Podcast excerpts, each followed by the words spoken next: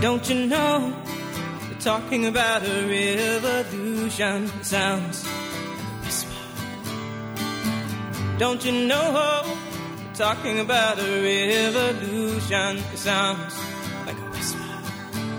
While they're standing in the welfare line. And that is uh, talking about a revolution, the opening song on the uh, eponymously named Tracy Chapman uh, album from 1989. John Fardy's choice for the uh, Cultural Toolbox. John, you're very welcome, man. Thank you. Interesting choice before your time, more my time than yours. Well, yeah, I would have been oh mid teens, and uh, you know it was kind of an incongruous hit in a way. You know, this is the late '80s in this part of the world. Stock Aitken and Waterman. You know, pop was on the verge of eating itself. Then this shy singer who was just playing her songs in campus coffee shops in Massachusetts suddenly has this monster hit. Twenty million albums. Yeah, sold. you know, I'm, I'm one of the few female artists, certainly at that time, to ever break the 10 million mark, you know, and very, I don't want to say not well produced, far from it, but very small production on it, really, in a way. It's guitars, it's vocals, it's a few other things, but it's nothing major. It's just beautiful songs. And I was listening again, like I knew the album very well from back in the day and parties and Yeah. all that sort of stuff. But I was listening to it again. There's, some beautiful songs on it. I mean, aside from, you know, there's a lot of politics and social issues, but there's some gorgeous music and lovely love songs and, and a lot of longing, you know, longing for a better world, but also longing for, you know, someone to go bed with. To go to bed with, and I know you've you've known all about that through your college life and beyond. You know, Hell, I won't go into that, but it does bring me back to my uh, my college days at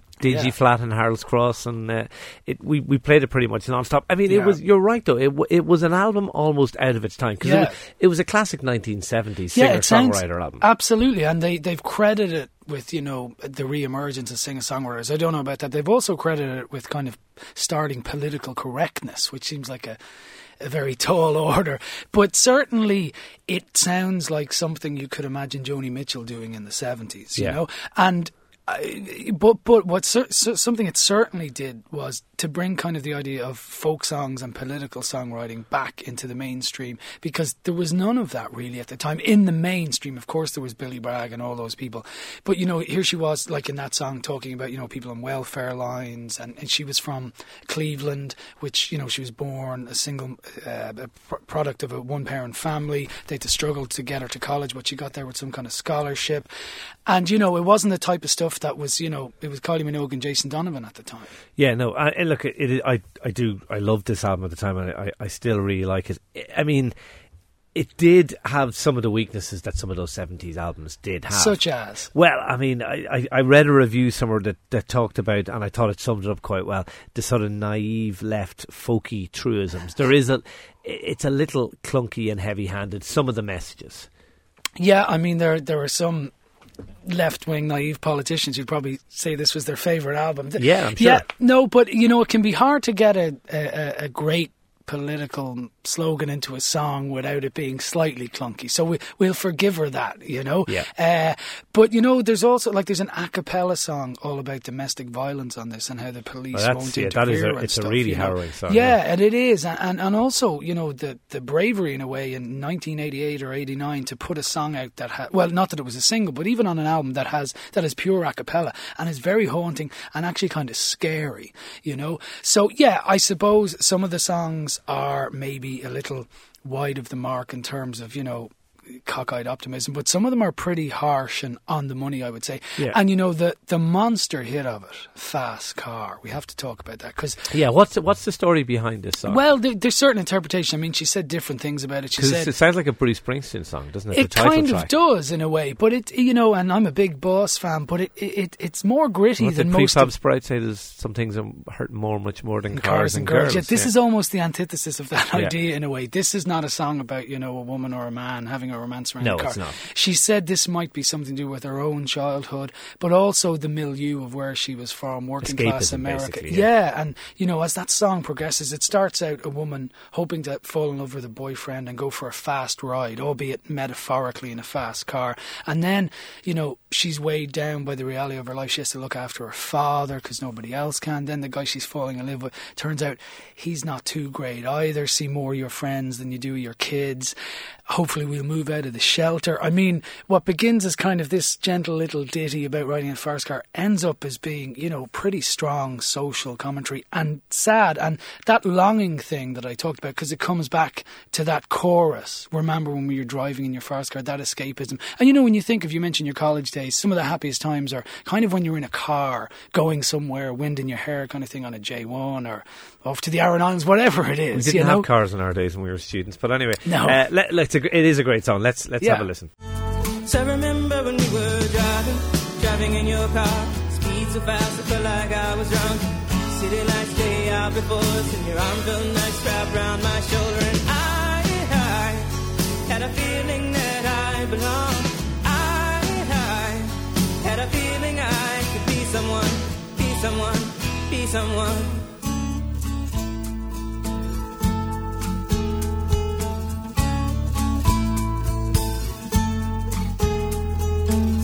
Got a fast car.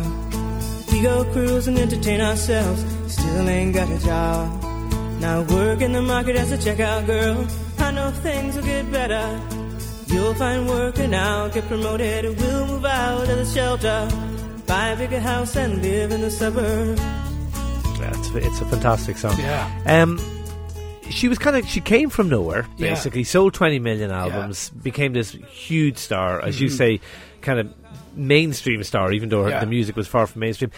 Is it fair to say she didn't really do an awful lot after? I mean, like, loads of albums, Yeah. but never really hit those heights again. No, but in a way that she remains completely untroubled by. In a way, the weird thing was this album for her. She never intended that, and she's had as much success as she's wanted since. I mean, she's had one, you know, that song "Give Me One Reason." You probably know if you had heard Yeah. it, and she's had album after album. She probably tours to you know five thousand seater rooms now, as opposed to you know twenty or forty or whatever. But that hasn't really bothered her. It seems she like, almost like the Proclaimers with. That 500 mile song, they've continued writing the songs they've wanted to write. Or and the four of us with Mary, say yes, for example. Yeah. yes. Moving on as fast as we. Well, I suppose yes. Ah, yeah, a absolutely. No, they've extent. done, they've done Yeah. what they wanted to do Absolutely, in the last 10 years, absolutely, 20 years. yeah, yeah. They haven't been quite as successful as Tracy Chapman in terms of their career after the highs, but anyway, that's that's another day. That's work, arguable, yeah. but anyway, go on. Okay, another day, right? We'll get back to that Yeah. one. Yeah. Where were we? Fast car. No, but she's continued to do what she she's wanted to do, and the success it's been it's been more modest, but she's she's had a very good career, and she's made a living as a musician, and that's all that really mattered to her. And in fairness to her, it didn't blow her apart. You know that usually that's a one way ticket to a heroin problem and stuff. You know, having Yeah. that much success so young, so early, but she took it on the chin. You know, Yeah.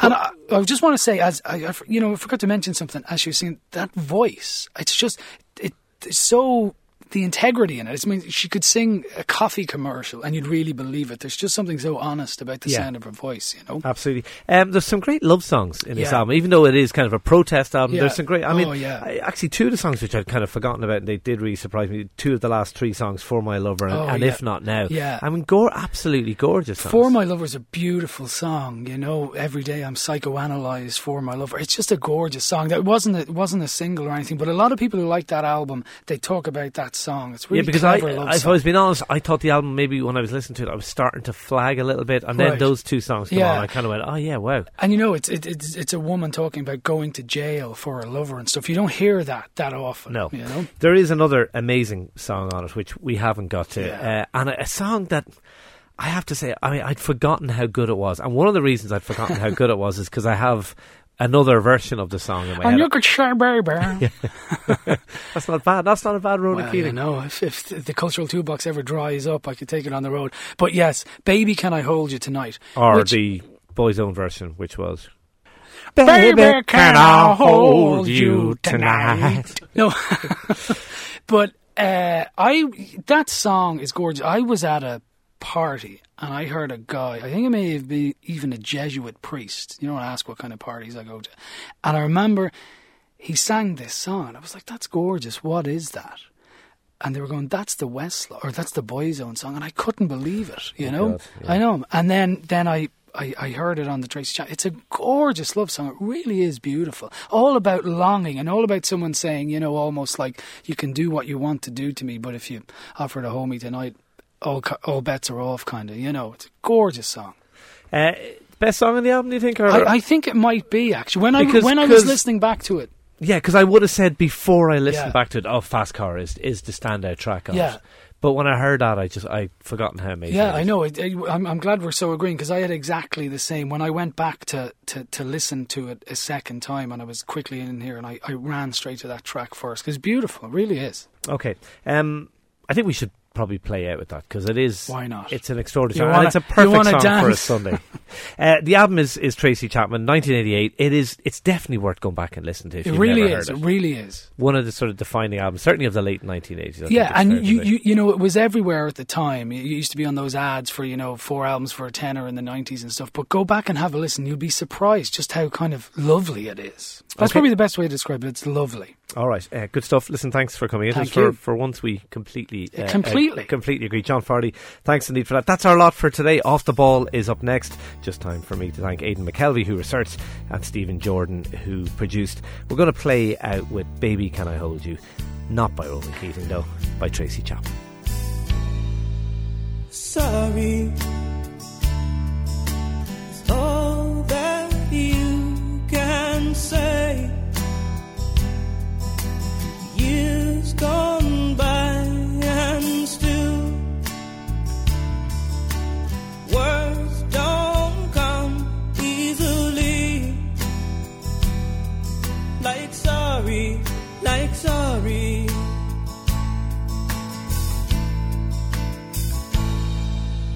Forgive me.